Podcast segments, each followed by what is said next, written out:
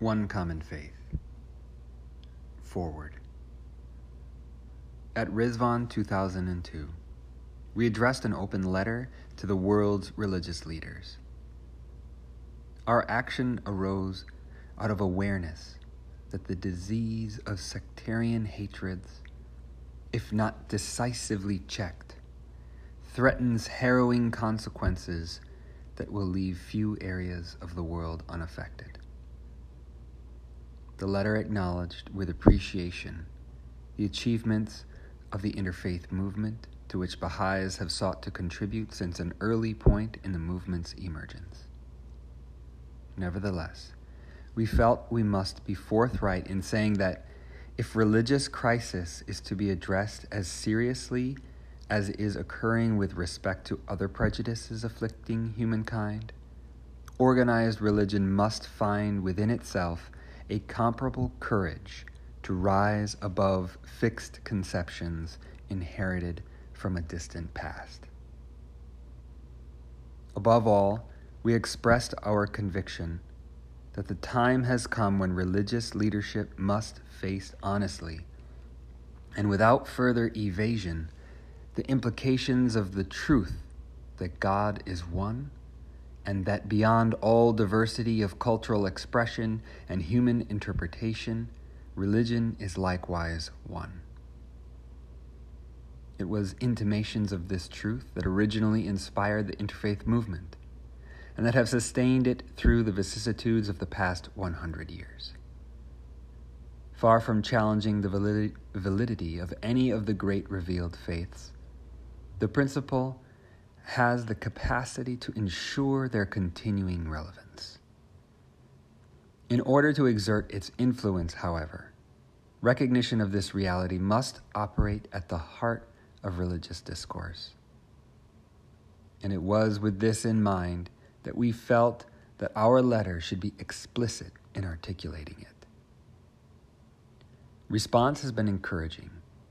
Baha'i institutions throughout the world ensured that thousands of copies of the document were delivered to influential figures in the major faith communities.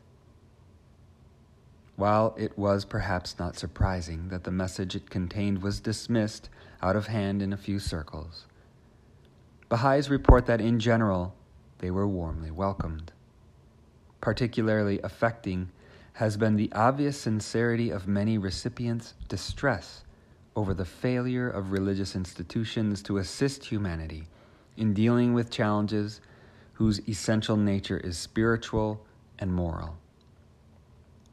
Discussions have turned readily to the need for fundamental change in the way the believing masses of humankind relate to one another and in a significant number of instances, those receiving the letter have been moved to reproduce and, re- and distribute it to other clerics in their respective traditions. We feel hopeful that our initiative may serve as a catalyst opening the way to new understanding of religion's purpose. However rapidly or slowly this change occurs, the concern of Baha'is must be with their own responsibility in the matter. The task of ensuring that his message is engaged by people everywhere is one that Baha'u'llah has laid primarily on the shoulders of those who have re- recognized him. This, of course, has been the work that the Baha'i community has been pursuing throughout the history of the faith. But the accelerating breakdown in social order calls out desperately for the religious spirit to be freed from the shackles that have so far prevented it from bringing it to bear bringing to bear the healing influence of which it is capable if they are to respond to the need baha'is must draw on a deep understanding of the process by which humanity's spiritual life evolves baha'u'llah's writings provide insights that can help to elevate discussion of religious issues above sectarian and transient considerations. The responsibility to avail oneself of this spiritual resource is inseparable from the gift of faith itself. Religious fanaticism and hatred, Baha'u'llah warns, are a world devouring fire whose violence none can quench. the hand of divine power can alone deliver mankind from this desolating affliction. Far from feeling unsupported in their efforts to respond, Baha'is will come increasingly to appreciate that the cause they serve represents the arrowhead of an awakening taking place among people everywhere, regardless of religious background, and indeed among many with no religious leaning. Reflection on the challenge has prompted us to commission the commentary that follows. One Common Faith, prepared under our supervision, reviews relevant passages for both the writings of Baha'u'llah and the scriptures of other faiths against the background of the contemporary crisis. We commend it to the thoughtful study of the Friends. The Universal House of Justice, Nowruz, 2005. One Common Faith. There is every reason for confidence that the period of history now opening will be far more receptive to efforts to spread Baha'u'llah's message than was the case in the century just ended. All the signs indicate that a sea change in human consciousness is underway. Early in the 20th century, a materialistic interpretation of reality had consolidated itself so completely as to become the dominant world faith, insofar as the direction of society was concerned. In the process, the civilizing of human nature had been violently wrenched out of the orbit it had followed for millennia. For many in the West, the divine authority that had functioned as the focal center of guidance, however diverse the interpretations of its nature, seemed simply to have dissolved and vanished. In large measure, the individual was left free to maintain whatever relationship he believed connected his life to a world transcending material existence. But society as a whole proceeded with growing confidence to sever dependence on a conception of the universe that was judged to be at best a fiction and at worst an opiate in either case, inhibiting progress. Humanity had taken its destiny into its own hands. It had solved, through rational experimentation and discourse, so people were given to believe, all of the fundamental issues related to human governance and development. This posture was reinforced by the assumption that the, uh, the values, ideals, and disciplines cultivated over the centuries were now reliably fixed and enduring features of human nature. They needed merely to be refined by education and reinforced by legislative action. The moral legacy of the past was just that humanity's indefeasible inheritance, requiring no further religious interventions. Admittedly, undisciplined individuals, groups, or even nations would continue to threaten the stability of the social order and call for correction. The universal civilization, towards the realization of which all the forces of history had been bearing the human race, however, was irresistibly emerging, inspired by secular conceptions of reality. People's happiness, would be the natural result of better health, better food, better education, better living conditions. And the attainment of these unquestionably desirable goals now seem to be within the reach of a, so, of a society single mindedly focused on their pursuit. Throughout that part of the world where the vast majority of the Earth's population live, facile announcements that God is dead had passed largely unnoticed. The experience of the peoples of Africa, Asia, Latin America, and the Pacific had long confirmed them in the view not only that human nature is deeply influenced by spiritual forces, but that, but that its very identity is spiritual. Consequently, religion continued and had always been the as had always been the case, to function as the ultimate authority in life. These convictions, while not directly confronted by the ideological revolution taking place in the West, were effectively marginalized by it, insofar as interaction among peoples and nations was concerned. Having penetrated and captured all significant centers of power and information at the global level, dogmatic materialism ensured that no competing voices would retain the ability to challenge projects of worldwide economic exploitation. To the cultural damage already inflicted by two centuries of colonial rule was added an agonizing disjunction between the inner and outer experience of the masses affected, a condition invading virtually all aspects of life. Helpless to exercise any real influence over the shaping of their futures or even to preserve the moral well being of their children, these populations were plunged into a crisis different from, but in many ways even more devastating than the one gathering momentum in Europe and North America.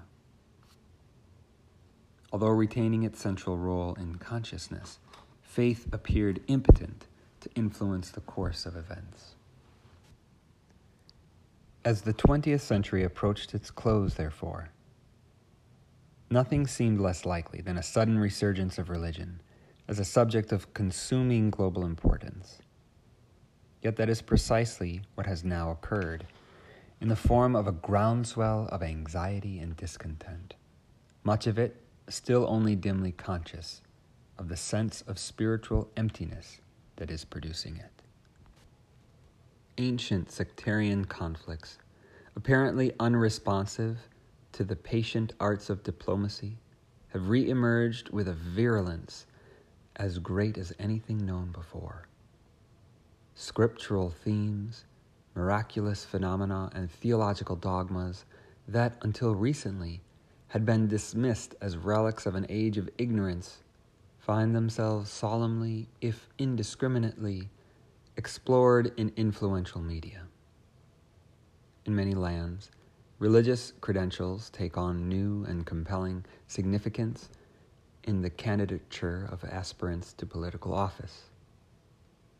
A world which had assumed that with the collapse of the Berlin Wall, an age of international peace had dawned, is warned that it is in the grip of a war of civilizations whose defining character is irreconcilable religious antipathies. Bookstores, magazine stands, websites, and libraries struggle to satisfy an apparently inexhaustible public appetite for information on religious and spiritual subjects.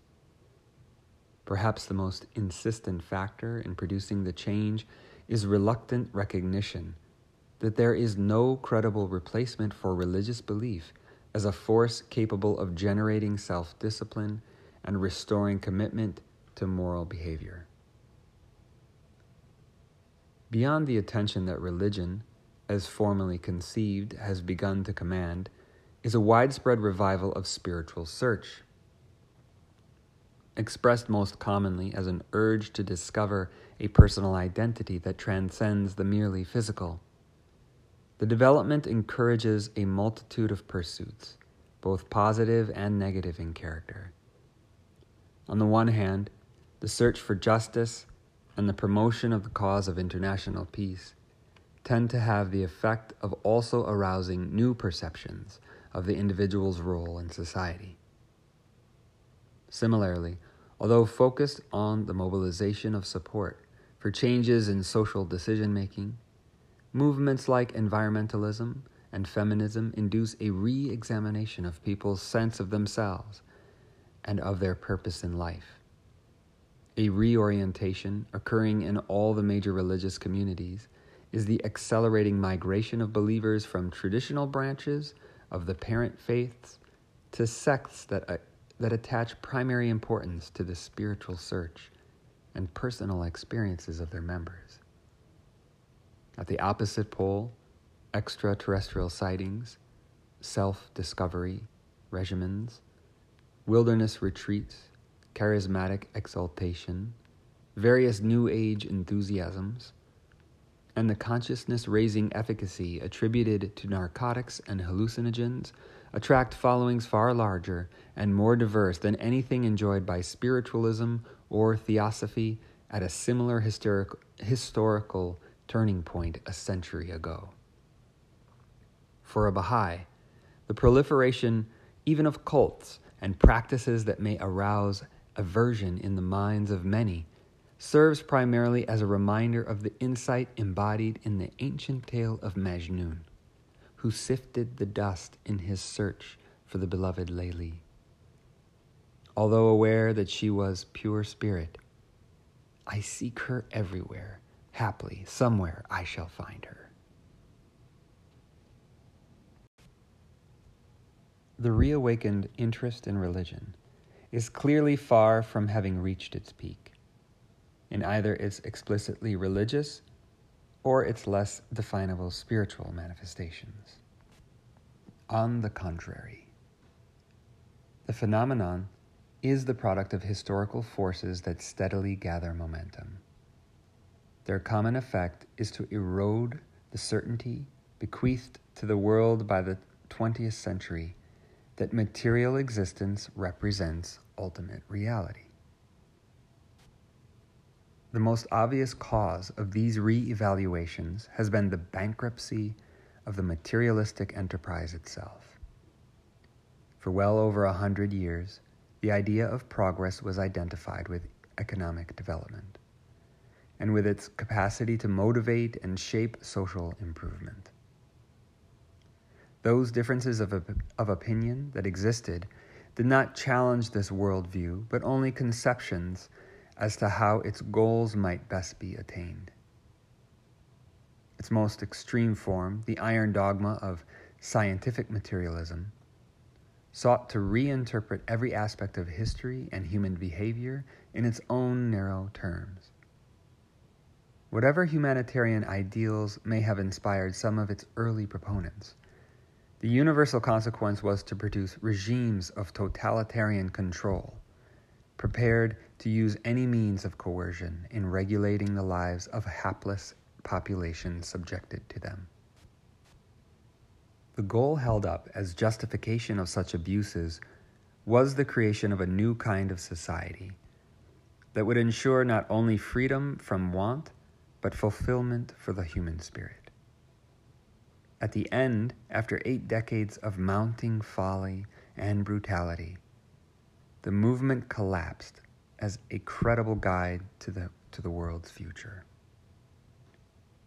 Other systems of social experimentation, while repudiating recourse to inhumane methods, nevertheless derived their moral and intellectual thrust from the same limited conception of reality. The view took root that since people were essentially self interested actors in matters pertaining to their economic well being. The building of just and prosperous societies could be ensured by one or another scheme of what was described as modernization. The closing decades of the 20th century, however, sagged under a mounting burden of evidence to the contrary. The breakdown of, human, of family life, soaring crime, dysfunctional educational systems, and a catalog of other social pathologies that bring to mind the somber words of Baha'u'llah's warning about the impending condition of, of human society. Such shall be its plight that to disclose it now would not be meet and seemly. The fate of what the world has learned to call social and economic development has left no doubt that not even the most idealistic motives can correct materialism's fundamental flaws. Born in the wake of the chaos of the Second World War, development became by far the largest and most ambitious collective undertaking on which the human race has ever embarked. Its humanitarian motivation matched its enormous material and technological investment. Fifty years later, while acknowledging the impressive benefits development has brought, The enterprise must be adjudged by its own standards, a disheartening failure. Far from narrowing the gap between the well being of the small segment of the human family who enjoy the benefits of modernity and the condition of the vast populations mired in hopeless want, the collective effort that began with such high hopes has seen the gap widen into an abyss. Consumer culture, today's inheritor by default of materialism's gospel of human betterment, is unembarrassed by the ephemeral nature of the goals that inspire it. For the small minority of people who can afford them, the benefits it offers are immediate and the rationale unapologetic. Emboldened by the breakdown of traditional morality, the advance of the new creed is essentially no more than the triumph of animal impulse, as instinctive and blind as appetite, released at long last from the restraints of supernatural sanctions. Its most obvious casualty has been language tendencies once universally castigated as moral failings mutate into necessities of social progress. Selfishness becomes a prized commercial resource. Falsehood reinvents itself as public information. Perversions of various kinds unabashedly claim the status of civil rights. Under appropriate euphemisms, greed, lust, indolence, pride, even violence acquire not merely broad acceptance, but social and economic value. Ironically, as words have been drained of meaning, so have the very material comforts and acquisitions for which truth has been casually sacrificed. Clearly, materialism's error has lain not in the laudable effort to improve the conditions of life, but in the narrowness of mind and unjustified self confidence that have defined its mission. The importance both of material prosperity and of the scientific and technological advances necessary to its achievement is a theme that runs through the writings of the Baha'i Faith. As was inevitable from the outset, however, arbitrary efforts to disengage such physical and material well being from humanity's spiritual and moral development have ended by forfeiting the allegiance of the very populations whose interest a materialistic culture purports to serve. Witness how the world is being afflicted with a fresh calamity every day, Baha'u'llah warns. Its sickness is approaching the stage of utter hopelessness, inasmuch as the true physician is debarred from administering the remedy, whilst unskilled practitioners are regarded with favor and are accorded full freedom to act. In addition to disillusionment with the promises of materialism, a force of change undermining the misconceptions about reality that humanity brought into the 21st century is global integration. At the simplest level, it takes the form of advances in communication technologies that open broad avenues of interaction among the planet's diverse populations. Along with facilitating interpersonal and intersocial exchanges, general access to information has the effect of transmuting the cumulative learning of the ages until recently the preserve of privileged elites into the patrimony of the entire human family without distinction of nation, race, or culture. With all the gross iniquities that global integration perpetuates, indeed intensifies, no informed observer can fail to acknowledge the stimulus to reflection about reality that such changes have produced. With reflection has come a questioning of all established authority, no longer merely that of religion and morality, but also of government, academia, commerce, the media, and increasingly scientific opinion. Apart from technological factors, unification of the planet is exerting other, even more direct effects on thought. it would be impossible to exaggerate, for example, the transformative impact on global consciousness that has resulted from mass travel on an international scale. Greater still have been the consequences of the enormous migrations that the world has witnessed during the century and a half since the Bab declared his mission. Millions of refugees fleeing from persecution have swept like tidal waves back and forth across the European, African, and Asiatic continents, particularly. Amid the suffering such turmoil has caused, one perceives the progressive integration of the world's races and cultures as the citizenry of a single global homeland. As a result, people of every background have been exposed to the cultures and norms of others, about whom their forefathers knew little or nothing, exciting a search for meaning that cannot be evaded. It is impossible to imagine how different the history of the past century and a half would have been had any of the leading arbiters of world affairs addressed by Baha'u'llah spared time for reflection on, the, on a conception of reality supported by the moral credentials of its author. Moral credentials of the kind they profess to hold in the highest regard.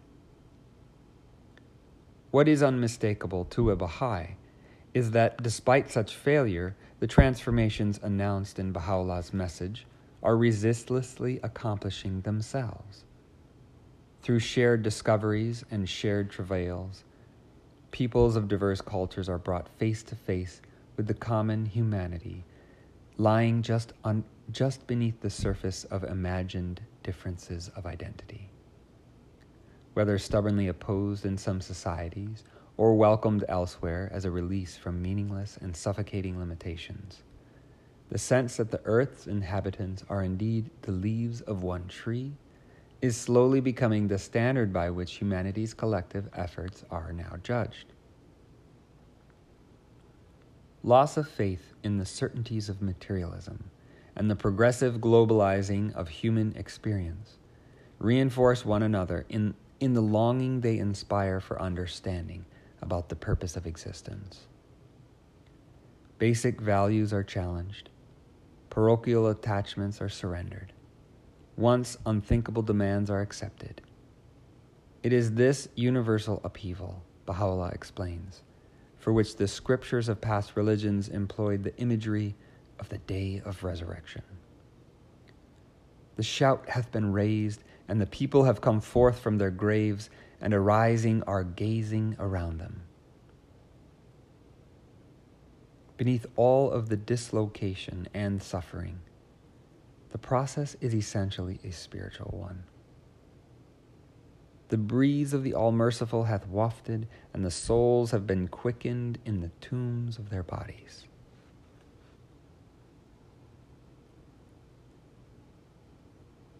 Throughout history, the primary agents of spiritual developments have been the great religions. For the majority of the earth's people, the scriptures of each of these systems of belief have served, in Baha'u'llah's words, as the city of God, a source of knowledge that totally embraces consciousness, one so compelling as to endow the sincere with a new eye, a new ear, a new heart, and a new mind a vast literature to which all religious cultures have contributed, records the experience of transcendence reported by generations of seekers. Down the millennia, the lives of those who responded to intimations of the divine have inspired breathtaking achievements in music, architecture, and the other arts, endlessly replicating the soul's experience for millions of their fellow believers. No other force in existence has been able to elicit from people comparable qualities of heroism, self sacrifice, and self discipline. At the social level, the resulting moral principles have repeatedly translated themselves into universal codes of law, regulating and elevating human relationships. Viewed in perspective, the major religions emerge as the primary driving forces of the civilizing process. To argue otherwise is surely to ignore the evidence of history. Why, then, does this immensely rich heritage not serve as the central stage for today's reawakening of spiritual quest? On the periphery, earnest attempts are being made to reformulate the teachings that give rise to the respective faiths, in the hope of imbuing them with new appeal. But the greater part of the search for meaning is diffused, individualistic, and incoherent in character. The scriptures have not changed. The moral principles they contain have lost none of their validity. No one who sincerely poses questions to heaven, if he persists, will fail to detect an answering voice in the Psalms or in the Upanishads. Anyone with some intimation of the reality that transcends this material one will be touched to, to the heart by the words in which Jesus or Buddha speaks so intimately of it. The Quran's apocalyptic visions continue to provide compelling assurance to its readers that the realization of justice is central to the divine purpose. Nor, in their essential features, do the lives of heroes and saints seem any less meaningful than they did when those lives were lived centuries ago. For many religious people, therefore, the most painful aspect of the current crisis of civilization is that the search for truth has not turned with confidence into religion's familiar avenues. The problem is, of course, twofold. The rational soul does not merely occupy a private sphere, but is an active participant in a social order. Although the received truths of the great faiths remain valid, the daily experience of an individual in the 21st century is unimaginably removed from the one that he or she would have known in any of those ages when this guidance was revealed. Democratic decision making has fundamentally altered the relationship of the individual to authority. With growing confidence and growing success, women justly insist on their right to full equality with men. Revolutions in science and technology change not only the functioning, but the conception of society, indeed, of existence itself. Universal education and an explosion of new fields of creativity open the way to insights that stimulate social mobility and integration and create opportunities of which the, the rule of law encourages the citizen to take full advantage. Stem cell research, nuclear energy, sexual identity, ecological stress, and the use of wealth raise, at the very least, social questions that have no precedent. These and the countless other changes affecting every aspect of human life have brought into being a new world of daily choices for both society and its members. What has not changed is the inescapable requirement of making such choices whether for better or worse. It is here that the spiritual nature of the contemporary crisis comes into sharpest focus, because most of the decisions called for are not merely practical but moral. In large part, therefore, loss of faith in traditional re- religion has been an inevitable consequence of failure to discover in it the guidance required to live with modernity successfully and with assurance. A second barrier to a reemergence of inherited systems of belief as the answer to humanity's spiritual yearnings is the effects already mentioned of global integration. Throughout the planet, people raised in a given religious frame of reference find themselves abruptly thrown into close association with others whose beliefs and practices appear at first glance irreconcilably different from their own. The differences can and often do give rise to defensiveness, simmering resentments, and open conflict. In many cases, however, the effect is rather to prompt a reconsideration of received doctrine and to encourage efforts at discovering values held in common. The support enjoyed by various interfaith activities doubtless owes a great deal to response of this kind among the general public. Inevitably, with such approaches comes a questioning of religious doctrines that inhibit association and understanding. If people whose beliefs appear to be fundamentally different from one's own nevertheless live moral lives that deserve admiration, what is it that makes one's own faith superior to theirs? Alternatively, if all of the great religions share certain basic values in common, do not sectarian attachments run the risk of merely reinforcing unwanted barriers between an individual and his neighbors? Few today among those who have some degree of objective familiarity with the subjects are likely, therefore, to entertain an illusion that any one of the established religious systems of the past can assume the role of ultimate guide for humankind in the issues of contemporary life, even in the improbable event that its disparate sects should come together for that purpose. Each one of what the world regards as independent religions is set in the mold created by its authoritative scripture and its history. As it cannot refashion its system of belief in a manner to derive legitimacy from the authoritative words of its founder, it likewise cannot adequately answer the multitude of questions posed by social and intellectual evolution. Distressing as this may appear to many, it is no more than an inherent feature of the evolutionary process. Attempts to force a reversal of some kind can lead only to still greater disenchantment with religion itself and exacerbate sectarian conflict.